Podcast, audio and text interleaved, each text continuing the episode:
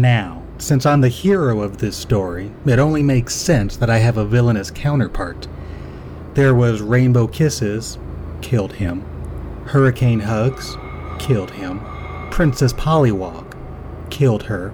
Lollipop Love Bucket, killed him.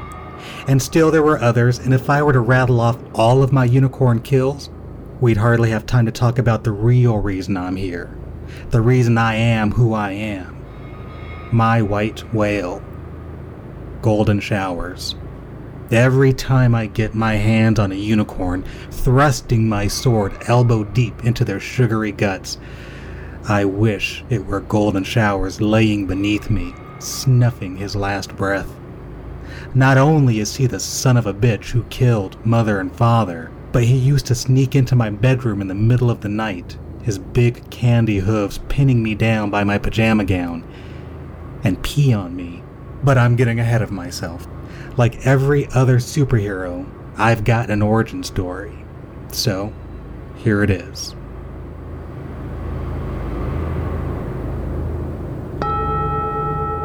You are listening to Share a Slice with Sean.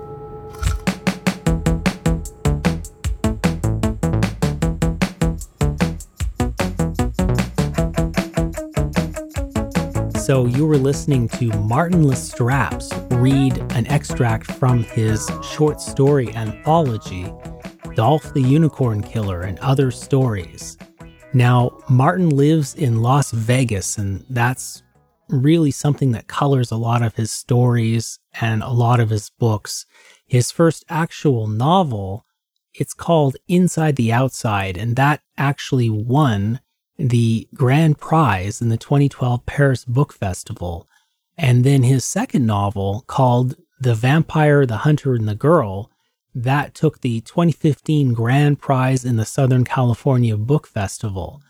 His themes uh, fit well with this show, I think. He covers things like vampires and sex cults living in the forest that happen to also be cannibals. So it works pretty well for this show, I think. And obviously, if you've read Martin's stuff before, you're going to get a lot out of this interview, I think. But even if you've never read anything of his work, I think you'd get a good intro to the kind of thing that you are in store for if you read some of his excellent books and excellent stories too. So I do hope you stick around for that. We're going to jump right into the interview with Martin, uh, right where Martin is telling us about how he kind of regained some of his mojo. And from that, how when he found his muse, he was able to continue writing and actually create Dolph the Unicorn Killer and other stories you know, I wake up every day in my brain and I, and, you know, I'm a writer. That's very much how I identify myself. And, and so if I don't, if I'm, if I'm not writing, if not only if I'm, if I'm not writing, if I don't have this, this desire or, or, or want to write, then what, you know, like what do I do with my life and these books that I've written before? It was, you know, was that it? Like, is, is the idea that like I wrote the stories that I had in me and, and that was it? And, and I really didn't know what to do with that feeling and I was kind of panicked. And so, um, I ended up just just uh, so actually I did a couple of things. So so one, I figured let me let me try to go back to basics, and I went to my bookshelf, and uh, and I just pulled a few of my favorite authors off the shelf, and I just decided, you know, what what originally got me excited to be a writer in the first place was reading authors who got me excited about writing and storytelling. So I pulled some of my favorite authors off the shelf, uh, just off the top of my head, like uh, Tom Robbins and Tim O'Brien and uh, Michael Chabon and Chuck Palahniuk are a few of them. And I just started reading a few pages uh, of their books and just sort of consuming them, just you know, not reading them front to back, but just just kind of reminding myself uh, what it is I loved about just just writing and storytelling, especially when somebody else is doing it. And then from there, um, I just kind of gave myself just a writing exercise where I was I was stripping away any any pressure of of publishing and and getting reviews and and getting book sales and just just getting back to just storytelling for the sake of storytelling. And so I gave myself an exercise of just just write, almost almost like I was just writing a journal, and, and, just so. Uh, so I was sitting at uh, at my desk and I was kind of looking out the window. Uh, and at that point, I had recently moved to Las Vegas. I was a few months to living in Las Vegas, and so then um, I just started writing just just sort of a first person, almost journal of, of what it was like living in Las Vegas and, and I and I think because I had stripped away any pressure of this isn't going to get published, I'm not going to try to sell this. This is just writing because I love writing. Um, I relatively quickly snapped into just the joy of, of, of just writing words on the page and writing about uh, living in Las Vegas. And then after I got a few pages in, I thought about, you know, I wonder if I can turn this into something. So then I thought, well, instead of me narrating this, what if this is actually a vampire talking about living in Las Vegas? What would that look like? So then I made this narrator a vampire, and then eventually that the story it became a story that would eventually become uh, the first story in the collection, The Vampire and the Madman. And and at that time, I had the short story, and I didn't know what to do with it because I, I didn't publish short stories. So um, I had previously worked with Exciting Press, and you know, and and uh, they're they're an independent digital press, and so I, I contacted the, the, the founder of that, uh, Will Entrekin, and uh, and I and uh, because we'd, we'd worked together before, I, I let him know, you know, I've got I've got a short story, and um, I don't know exactly what I'm going to do with it. So if I if I if I ultimately don't find a home for it, I was sort of thinking maybe maybe it'll go into maybe I can find like an anthology or I can submit it somewhere. But but like if I don't do anything with this, like would you would you like to have this story? Uh, and he was he was very cool with that. And he was like, "Yeah, I'd, I'd love to take it." Right. And so then um, I think I ended up writing a couple more short stories, still in the mindset of just just trying to get my mojo back. And then I started thinking, you know, I've got a few stories here, and I've got a few stories that I wrote, you know, uh, probably 10, 10, 15 years before when I was in college. And uh, and I I'd actually forgotten that I had a few other short stories that um, that uh, Exciting Press had that they just hadn't published yet. And so once I started adding them up, I think there was about six or seven stories. So then I, I contacted Exciting Press again to see if they were interested in maybe doing a short story collection, uh, and they were they were you know very interested in that. So, so then at that point, I was just kind of doing the math because I wanted it to be a nice full length book. So I figured, okay, you know, maybe I can write uh, five or six more original stories, and that's in this very organic way that started with me just trying to find my my my my, my muse, my writing mojo again. Uh, almost accidentally ended up writing this short story collection, Dolph the Unicorn Killer, which uh, the, the, the idea that now you're you're you're you're reading it, um, it's uh, it, it's it's very cool for me, and it, it's very humbling, and just the again for me the idea that this book uh, almost definitely wasn't supposed to happen is part of what uh, makes it so exciting for me.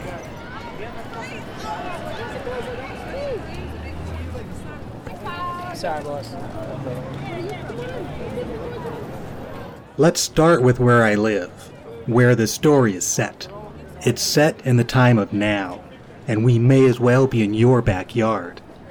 There are streets and schools and traffic lights just like where you live. We've got assholes in elected government and shitty reality TV. There are multi-millionaire athletes posing as role models and role models posing as school teachers. Just like every fucking neighborhood in the whole fucking world, we've got superheroes supplementing our local law enforcement, helping to catch the bad guys. And we also have unicorns, just like where you live.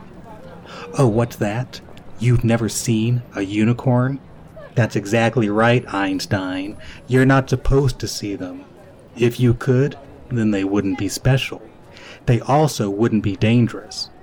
And I wouldn't have to be on the streets, night after night, taking them out with liberal violence.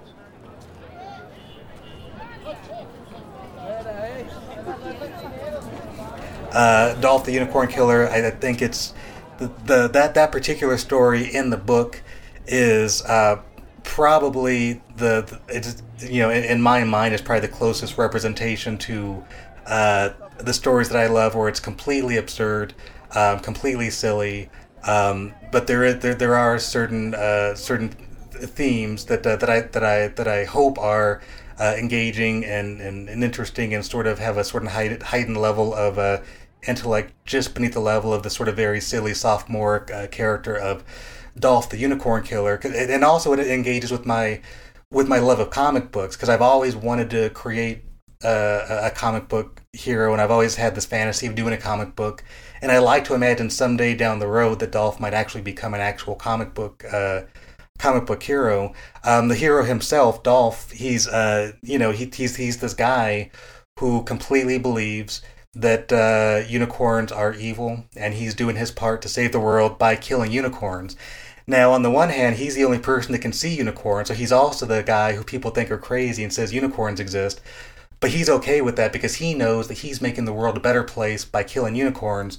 Uh, and I borrowed very heavily and intentionally from the Batman mythology, where when Dolph was a kid, he was in an alley with his very rich parents, and uh, and and his, and uh, and you know one day his parents were, were killed by a unicorn. So of course he devoted his life with the help of uh, of his butler, who he's very very mean to, uh, to, to using his, his wealth and access uh, to become a, a, hero who would then kill unicorns in, in a larger in, in a larger uh, hope of, of, of, of avenging his parents, but also making the world a better place. But along the way, Dolph has some lessons about the world to learn, uh, not the least of which uh, all unicorns aren't created equally. And, uh, and if, if, in fact, all unicorns aren't evil, what's that say about what he's doing about uh, killing unicorns?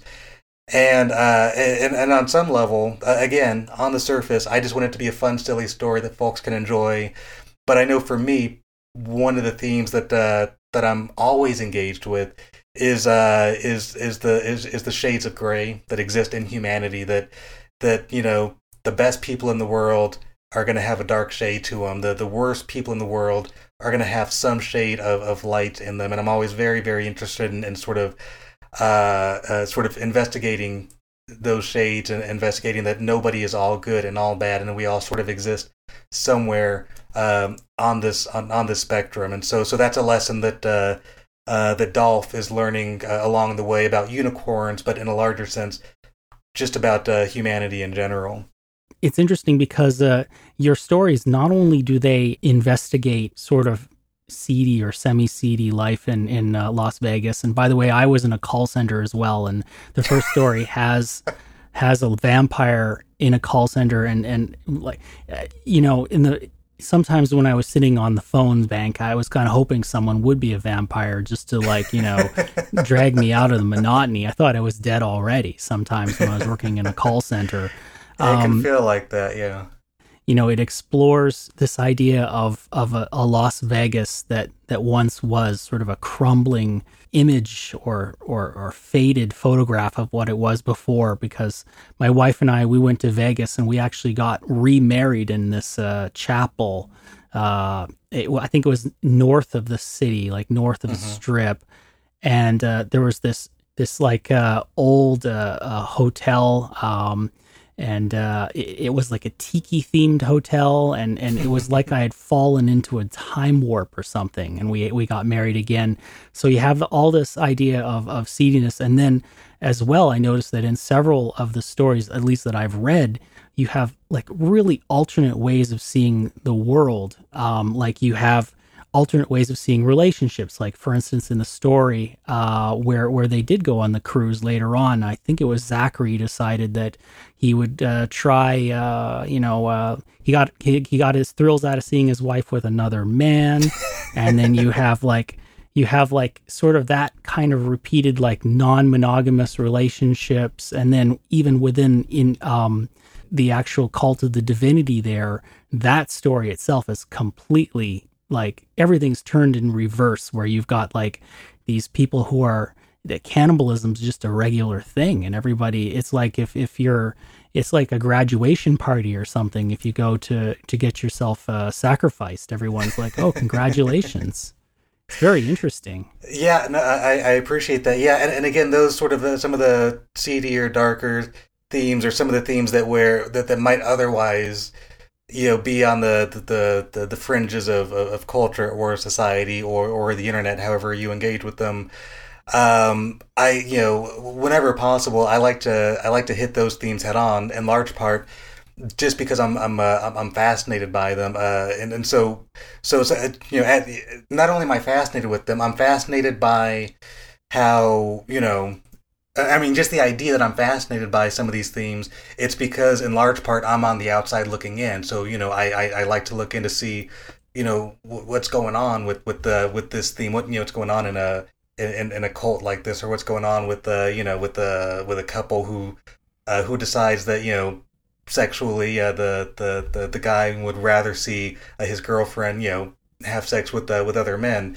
So I, um, I, so on the one hand, I'm on the outside looking in and I'm fascinated, fascinated by these themes.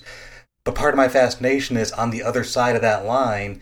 For these folks, there's nothing, this is relatively mundane. This is just their life. There's, you know, they might not even understand the fascination just because this is just how they live. And so, uh, in Inside the Outside, that was very much one of the big themes of that story for me is that within this cult, you know, like as a reader, you're reading the story about the the divinity and you're meeting Timber Marlow and you meet the cult leader Daddy Marlow and you realize everybody's named Marlow and everybody's having sex and everybody's cannibals and, and they're having sex with each other. And in fact monogamous relationships are frowned upon. So uh, right. uh, you know there's a storyline in there with the with with a young couple who they have to hide their monogamous relationship uh, because you know they don't want to get in trouble. And so then uh, and, and so then that world the idea of it is just to really just fully uh, immerse the reader in this world almost to the point where you know it kind of sort of starts to become normal to them. And you know we see that story through the uh, through the perspective of the main character Timber Marlow until at one point in the book about halfway ish through the book you know she wants to go to what they call the outside which is just our mainstream society. And again I, I wanted everything in our world that that's very normal and mundane for us I wanted to see that through the lens of Timber Marlow and I wanted her to have a chance to see all the things that you know, just stuff like I, would even just just every day, just living my regular life. I would imagine Timber Marlow. So if I was walking through the mall, I would start to imagine, you know, what would Timber Marlow think of this place? What would what would she think of seeing clothes hanging on a rack of mannequins without hair or faces? You know, uh, what would Timber Marlow think of Disneyland? And so I ended up writing a chapter of you know Timber Marlow going to Disneyland, and you know all these things that are that have become culturally normal for us what would that look like to somebody you know who was outside of this culture? So so that story inside the outside again on the surface it's a it's a it's a very kind of straight straightforward uh, horror thriller story but then beneath the surface i really was engaging with these themes that i'm just you know personally uh, uh um, uh, just just fascinated by um, every day, and so um, so I'm really pleased to hear as you're reading, you know, Dolph the Unicorn Killer and other stories that uh, that for you as a reader, some of these themes are are, um, are, are resonating with you. So that actually means an awful lot to me. I listened to one of your podcast episodes. Uh, I, I, think it might have been the origin one, your Genesis, and you're mm-hmm. talking about how. I mean, comic books were a big deal, but how you, you really didn't start out as a writer at all. It just you had to really find um, that that skill. Uh, even reading a book uh, mm-hmm. I, if I remember correctly, you weren't much of a reader even starting out. Absolutely, that's all absolutely true. So, I, so in terms of uh, and, and and and these are these are things that I've as I get older become more clear to me. But like as a kid, you know, I love TV and I love movies. Uh, and as I look back in retrospect, I can appreciate that what I was really drawn to were were the stories and the storytelling, but I didn't know that as a kid. I just figured, you know, everybody in, everybody enjoys this media in the same way. And so uh, I, I would try reading books, particularly, you know, when I was in school and it was a homework assignment. And, you know, I, I would I would always go into a, a reading assignment with uh, with the appropriate amount of, of motivation that I wanted to read this book or whatever and be a good student. And I would I would uh, you know I, I, would read the words on the page because uh, from from a young age, um, the the actual the, the mechanics of reading always came easy to me uh, when I was a kid. Um, but when it came to actually reading a book, I found that there was a disconnect between I could read the words on the page and I'd get a few pages in and I'd realize I haven't consumed anything. I don't know anything that's happening. It's just this mechanical exercise of my of my eyes just reading the words and saying the words in my head, but it's not turning into a, a picture of any sort. And even that, again, in years later, in retrospect, I understand now, uh, partly because I've done some, you know, uh, semi-professional tests that uh, that I'm I'm a visual learner. So that's also in large part why comic books are, were so appealing to me as a kid. It's why television and movies were so appealing that um, that the the visual stimulus is what very much engaged my imagination. Where where with a book, because there was words on a page, it didn't immediately engage my the the, the visual uh, stimuli in my imagination. So so I, I didn't I didn't really truly discover uh, the n- n- not just the joy of reading, but in a way just how to read a book. I, I, I, didn't know how to connect to that. And so that really didn't happen until I was 18 years old. And it was my first semester in college. And I, and I was taking a history class of all classes. It wasn't even an, an English class or a creative writing class. It was a history class. But this particular history teacher, he assigned uh, three different novels to us, uh, novels that, in some form or fashion, represented uh, the the period of U.S. history that this class was uh, was going to be engaging in. So the first book on the syllabus was The Jungle by Upton Sinclair, and I I remember going to the the the, the bookstore on campus and getting the the Jungle, and I and it was like a 400 page novel, and I opened it up, and uh, Sean, I'm telling you, when I saw how small these words were, I was terrified. Yeah. I was like, this is 400 pages, and these are the smallest words I've ever seen.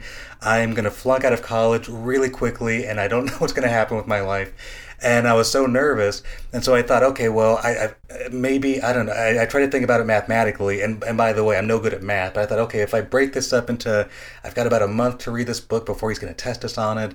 So that's uh, however many, you know, 15, 20 pages a day. And if I do that, I can get through the book and, and maybe something will happen.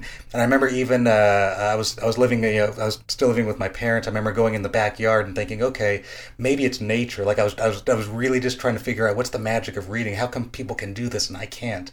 Maybe I just need like fresh air or trees or something and going in the backyard and reading and just like hoping against hope that just something would happen. And I read again 10, 15 pages and nothing happened. And I was like, okay, I'm I, I really need a plan B because I am not going to make it through college very clearly.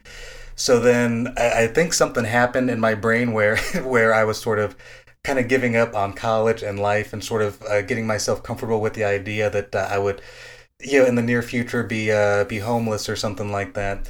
And so with all the pressure removed, uh, I just I was just reading, and then I, I uh, to this day I don't know exactly when it happened.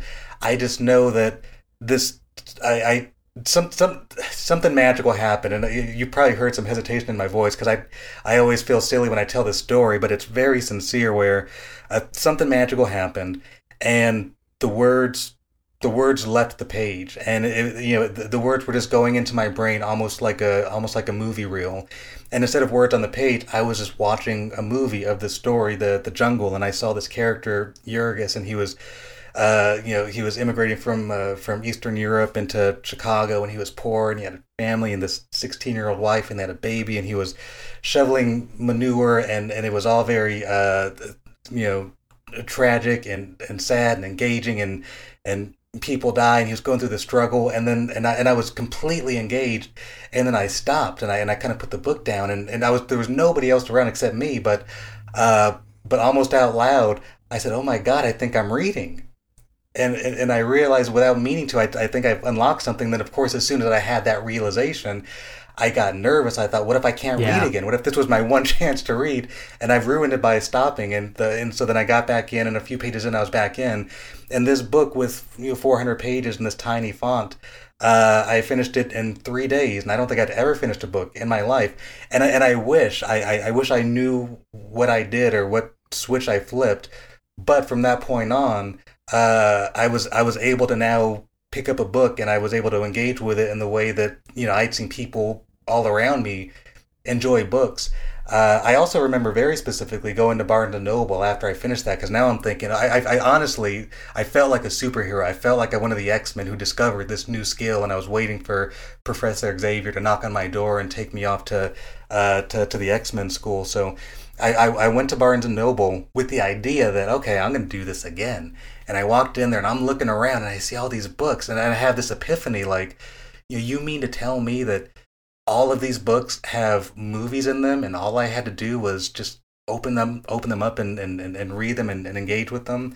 And so that was roughly uh, 1996 and so from from then on Um, I've I've been uh, uh, I've, I've I've loved to read, and I and I still um, there was a long period where I didn't read comic books. In the last couple of years, I've I've rediscovered my uh, my enjoyment of, of, of comic books, and so um, so so so actually, so for me also, the the discovery of of reading very much coincided with the discovery of writing because it was all it was also that my first year of college that um, I was very fortunate that I had a a wonderful uh, wonderful a wonderful teacher. Her name is S K Murphy. She's also a, a writer, but um, she was the first person, particularly the first person uh, in in academia who I, would written an essay for, and uh, and she really enjoyed it. And so from that first essay on, she encouraged me that I should that I should try to be a writer, and and I and I was still sort of in that mindset of I'm going to flunk out of college. This isn't going to work out. I'm going to be you know jobless and homeless, and what's going to happen with my life. So just that, just so just the idea that I might be good at something, um, I I grabbed onto that, and uh, and I and I've basically ridden that uh, that inspiration, that that encouragement for the last for the last twenty years. My name's Dolph, short for Adolf. I dropped the A for what I assume are obvious reasons. Mother and father fancied themselves hilarious. They thought it would give me character to be made fun of. Kids can be cruel. They called me a Nazi and a killer. Turns out they were half right. Not the Nazi part. I am a killer. I kill unicorns. I'm Dolph the Unicorn Killer.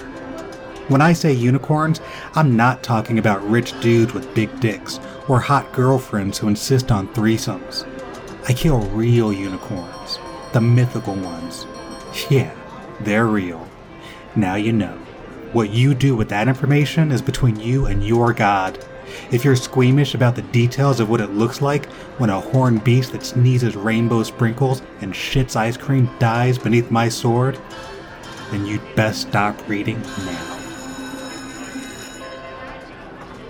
There's one story where you had uh, a boy who was going to be brought to Vegas, I believe, and uh, it was the time of 9/11. So it was oh, nine, yes, it was yes. nine.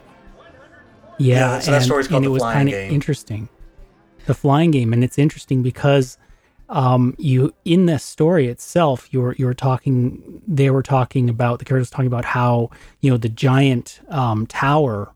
Uh, the the character was afraid that maybe a plane might strike that ti- that tower, and I, I, I'm I'm sorry to say that I, I still had burned in my mind while reading that um, the the horrible um, uh, gunman shooting Mhm. that occurred there in Las Vegas very recently, and it was it was interesting that I'm like it was almost uh, uh, almost like a premonition, you know, like that you you you wrote that story about this horrible terrorist event, and and it got dodged in that story, but uh, it, unfortunately, uh, you know, a, a a local terrorist uh, uh, uh, from the inside Mhm. um, of the country there uh, uh, went ahead and uh, basically wreaked horrible havoc there I- just I- recently. I know exactly what you're talking about because I mean I, I had very similar feelings uh, again, and so uh, you know, so the, the the story, the the flying the flying game, yet it's um uh at its core, it's a story. It, it, it's really it's it's very much my memories of experiencing 9/11. Uh, although I was uh, I was about 24 years old, uh, the character in the in the book is much younger. In large part, though, you know, even though I was 24 years old on the day of 9/11, I felt like just a scared kid, and it was scary and confusing. I didn't know what was happening or why it was happening or or what was going to happen tomorrow. And so I, I remember those feelings so vividly. So so it wasn't a huge stretch for me to make the the main character a kid and have him experience it in that way. But then also the idea, as you referenced, you know, he, he does live in Las Vegas and he does see, you know, on the on the strip on the Las Vegas strip, and, you know, you see the the stratosphere and and any any silhouette or picture of the strip um, you know, it, it's uh, almost always the stratosphere is going to be on the left side. It almost looks like the Space Needle in, in Seattle if you're just looking at just as a Right. visual reference. And so yeah, so all, so he doesn't have any real idea of of you know uh, terrorism or, or any any possible you know uh, political vendettas that were being played out. So he's just looking at just you know the things that make logical sense to him is you know is, is it is it tall buildings that, that are that are in danger? And we've got this tall building in Las Vegas. You know are, are we in danger? And so uh, and, and so I had a very similar thought to you as you know when when the when that when that horrible shooting happened in Las Vegas back on October first of you know when I wrote this story there was a certain level of even in the story itself there was a certain level of, of, of relief of you know that's that's not going to happen here. Like we're we're going to be okay here. They're not worried about us. And then you know um, and, and, at that point the book was done and it was just just waiting for for the publication date to come. And then this this this horrible shooting happened in in Las Vegas, and and I was struck by that idea that you know I wrote the story where there was almost I, I almost had the sense of relief, like bad things happen, but uh, but I think we're gonna be okay in Las Vegas, and then we've got the worst the worst mass shooting in, in American history that, that happened in our city, and and, and even even the event itself, uh, uh, it was it was very very surreal because I was so I was uh, I, I, was I was out with a friend of mine. It was around it was about 10 10:40 in the evening, and uh, we were not on the strip, but we were near the strip. And so he he was getting text messages from uh, from uh, some of his friends who knew what was going on. And so he told me he's like there there's a there's an open shooter on the strip. And so so right away I take my phone out and I'm looking for news. And because it was the, the, the actual shooting had had occurred uh, right around 10 o'clock i think 10.03 was like the official time. So i was so there was no official news uh, on you know in any, any of the news outlets yet. So then i went on twitter because i'm thinking you know there's, there's got to be some crowdsourced news on twitter of people just talking about what's going on and so then on twitter that's where i started getting an idea of, of what was going on there was no great details but that the, there was a shooter and that there was uh, based in the Mandalay Bay, although there was a lot of people at that time before the news was official. It was like the Mandalay Bay and the Monte Carlo and the Excalibur and um, and, and there was still there was no real clear idea of what was happening or why, but just just that this very scary, horrible thing was happening. And and so on the one hand, um, uh, uh on the one hand, it's so unfortunately, right? These these these sort of mass shootings uh, in America happen far not only do they happen too often, they happen so often that you know we certainly don't become numb to it, but uh, but but I think there's a very unfortunate feeling of like you know that's a shame that that happened, but you know that's just the new normal now that every every now and again we're going to get one of these mass shootings, right? And I'm sort of used to sort of seeing the story and feeling horrible and reading about it and getting the details.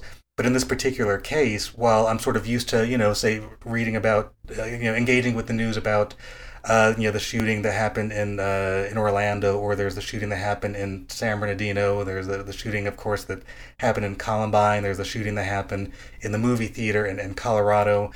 And so, right. so, so when I engage with all these stories, it's from the perspective of, you know, tremendous empathy, tremendous sadness, but reading about something, you know, about the, you know, Sandy Hook, reading about these places that are very far away from me.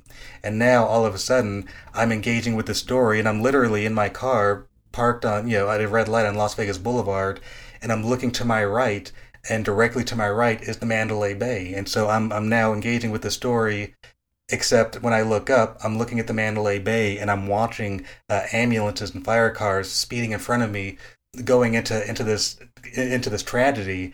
And and uh, and I found my brain trying to kind of reconcile these ideas that this isn't this isn't just a, a horrible news story that, that I that I can comfortably keep at arm's length that I'm you know while I was greatly fortunate not to be affected by the violence um, I, I, I found that I, I was it was I didn't quite know how to reconcile this sort of emotions of actually, you know, I, it was the closest proximity that I'd ever had to one of these stories, and so um, it was it was a uh, it, it, was you know certainly I I, I, I e- even talking about it, I almost feel a sense of survivor's guilt. The fact that I was completely safe, and there's so many people in Las Vegas that you know that they that they can't say that that they were either hurt or they they they, they lost their life or there's so many people in Las Vegas who knew somebody on the strip who knew somebody who who was killed or who was hurt. And so even the idea that that I live here that but I was safe, even that I think to a certain degree I'm still trying to reconcile the fact that you know why why was I okay? I didn't do I didn't do anything to make myself safe. I just got lucky. I was the, the night before the shooting. I was literally on the strip with my wife, you know, watching a concert, and you know, I, I there, there was it was nothing but but dumb luck that our we were on the strip the night before and not the night that it happened. And um and, and I still don't know if I've completely reconciled those feelings but uh but yeah it, it was a it was you know I, I I don't think I'm stating anything that anybody hasn't already thought but yeah just a, just a horrible event. Yeah. Well you know here's hoping hoping things get better. Um well I think that uh I mean that's about it I hate to end things on a such a bummer note I guess we could talk about I guess we could talk about um, maybe some of your projects that are moving forward. Like I know that you have uh, you have the book of stories. You're you're working on another novel. You also have the Martin uh, Lastrapes uh, show podcast hour. It's the show that may or may not be an hour long, depending on how much I've got to say uh, and your perception of time. And uh, and the, the, the general conceit of the show is I like interviewing authors and talking about writing and storytelling and publishing. Um, uh, more recently, I've gotten into um, uh, just sort of bringing a lot of my, my Las Vegas friends on and still talking about storytelling, but just more in the sense of talking about you know books and movies and comic books and television shows and and sort of engaging in uh, storytelling that way.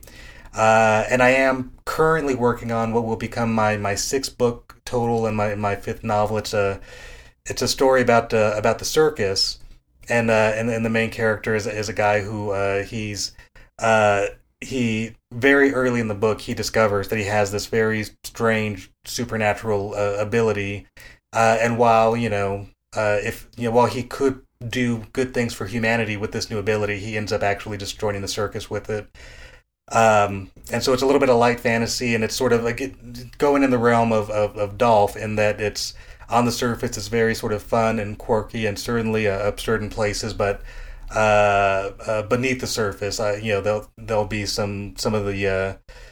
Uh, uh, so I, I keep I, I think I'm for some reason I think I'm trying to avoid the word of uh, using a sophisticated themes because then I start to feel self conscious that I'm that I'm trying to do something different. But but but I yeah. But at the very least, I think uh, in this moment that's the closest word I can kind of come to in terms of describing what I'm attempting to do with these things. Yeah, and uh, you know, circus that's a whole other story. I, I I love all that stuff. And maybe if I have you on the show again, we could talk about that. Uh, that that would be good because uh, I have uh, I've had a few guests from sideshows and uh, you know freak shows, etc. Um, but uh, for now, I guess Martin, thanks so so much for being on the program. It was a terrific pleasure and an honor, Sean. So thank you for having me on the show.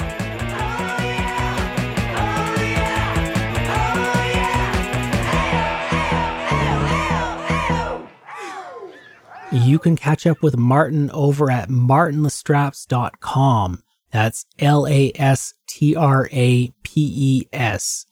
And you can also catch his podcast, the Martin Lastrapes Show Podcast Hour, over at martinlastrapesshow.com. Uh, you can catch up with other episodes of this show over at shareslicepodcast.com or on iTunes, Stitcher, or any other sort of distribution system you use for your podcasts. You can follow the show at Slices Podcast over at Twitter. And if you check out Share Slice Podcast over at Instagram, you can actually hear one minute extracts from previous episodes and new episodes as well. I'd like to thank longtime listener Tim Chismar for putting me in touch with Martin Lastrapes uh, Tim has been very, very instrumental in helping me get to new guests. So I'd like to thank him very much for that. Um, to end the show off, I'd like to play a track by The Womb. And this is the brainchild of Alan Driscoll in Melbourne, Australia. You can find that at thewombmusic.com. Uh, you can support him as well over at patreon.com slash the womb. The name of the track is very fittingly called 1970 Vampire College Girls. And I hope you enjoy the music, and I hope you come back for the next episode. Have a great day. They'll push you down, but they won't help you up. They'll suck your blood, but that's all they'll suck. Those 1970 vampire college girls. They come out at night and they hide in the day. It's all your fault, should've stayed away from those 1970 vampire college girls. I lost everything, but I can't get enough. You do, don't fall in love with those 1970 vampire college girls. Well, I in love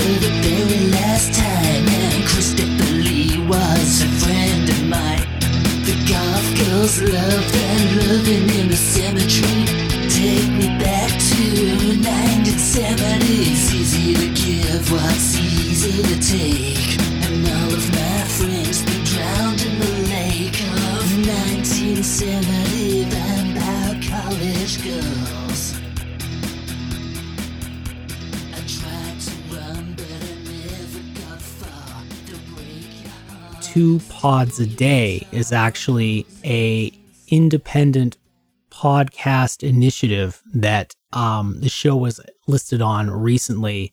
And that's where podcasts get together and everybody listens to two podcasts a day.